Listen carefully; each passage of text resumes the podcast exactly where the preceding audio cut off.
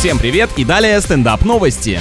Девушка, которая живет с тремя соседками, поделилась в соцсетях тем, что кто-то из них повадился красть ее еду, и тогда барышня установила камеру в холодильнике. Звучит как идея плохого телевизионного шоу с розыгрышами, типа «голодные и смешные». Виновница быстро попалась, но теперь она и еще одна ее подруга обвиняют потерпевшую в том, что устанавливать слежение без предупреждения — это подлость. Тогда ей самой тоже нужно было не тайком объедать сожителей, а предупреждать перед заездом в квартиру, что ты вот такой вот человек, иначе тоже как-то неожиданно получилось.